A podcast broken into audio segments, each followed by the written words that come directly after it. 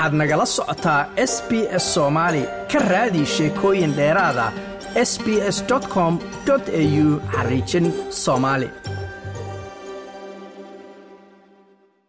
iyadoo dhowaan magaalada beledweyne ee xarunta gobolka hiiraan ay ka dhaceen ilaa iyo saddex qarax oo aad u xoog badan kaasoo waxyaalo dhimasho iyo dhaawac iyo burbur hantiyadeed geystay ayaa madaxweynaha maamulka hirshabeelle cali guudlaawe iyo wafdi hogaaminayo waxa uu gaaray magaaladaasi beledweyne ee xarunta gobolka hiiraan halkaasoo kulamo uu kula qaatay madaxda maamulka iyo sidoo kale qeybaha amniga ee magaaladaasi. Madaxweynaha ayaa sheegay in bulshada magaalada beledweyne uu la qaybsanayo dhibaatadii iyo xanuunka ka soo gaartay qaraxyadii dhowaan ka dhacay magaaladaasi isagoona u mahadceliyey dowladda federaalk ee soomaaliya doorka muuqda ee kaga jirto sida uu yidhi dagaalka ka dhanka ah xarakada shabaab. Innaa lilaahi wa innaa ilayhi raajicuun.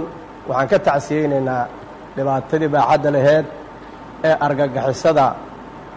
manaxayaasha ay u geysteen magaalada beledweyne ay ka geysteen.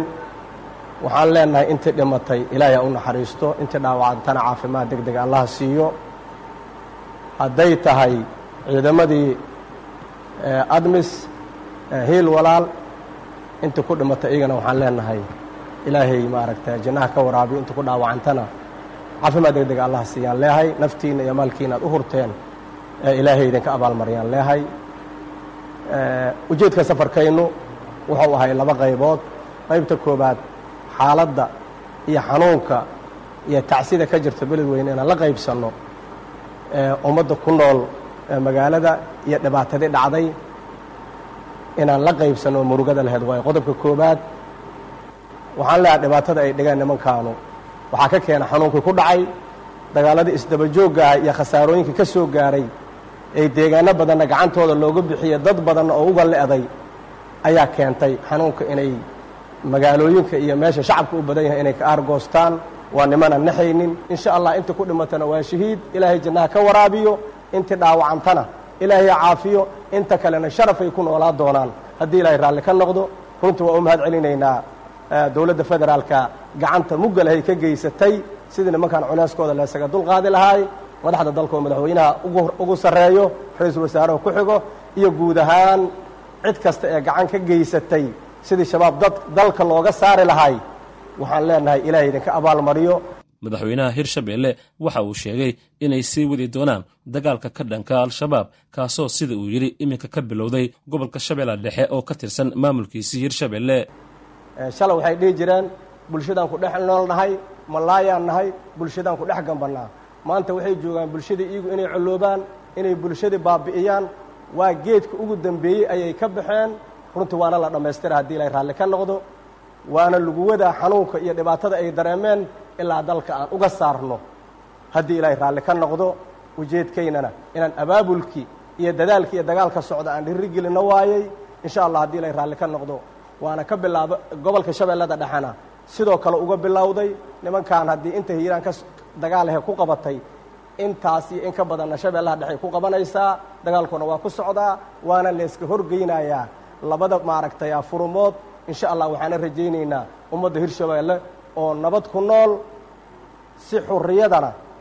dantooda hadday cibaado tahay iyo hadday adduunyo tahay hadday aakhiro tahayba uga shaqaysa ee la gaari doonaa. Intay dhimata waxaan leenahay ilaahay u naxariisto intii dhaawacantana caafimaad deg dega allaha siiyo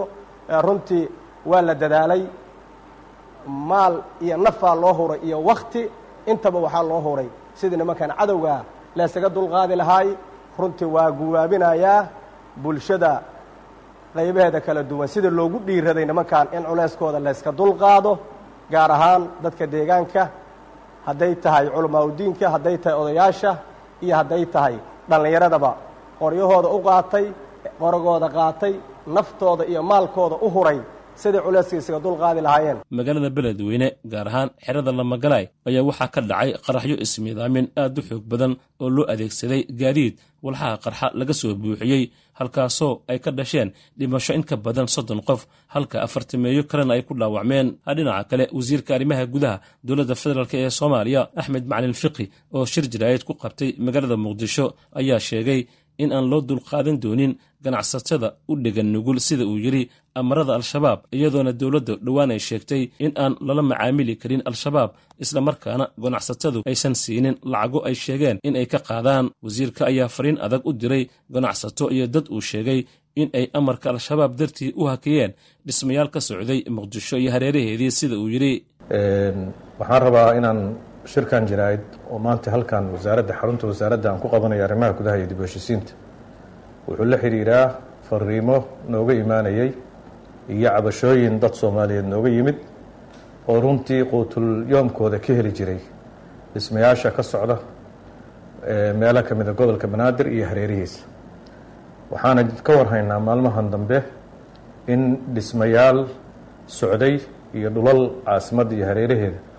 ka socday oo dhismahoodu socday oo dad badan oo soomaaliyeed ay ku tiirsanaayeen oo xoogsitaan in dhismayaashii la joojiyey laguna joojiyey baadii kooxaha argagixisadu ay qaadan jireen oo maaragtay baaqatay sidaas awgeed fariimo ay u soo direen dadkii milkiilayaashaah kooxaha argagixisada ah waxaan rabnaa oo dowladda soomaaliya ay faraysaa milkiilayaasha dhismayaashaasi in la qaataa amarka al-shabaab kooxda argagixisada ee al-shabaab. Wuxuu ka turjumayaa inay tahay arrin dembi ah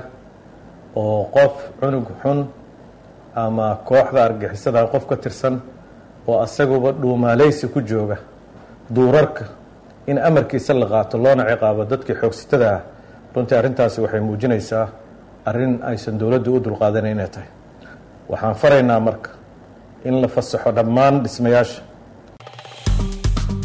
Like aas la wadaag wax ka dheh lana soco barta facebooka ee sb s soomaali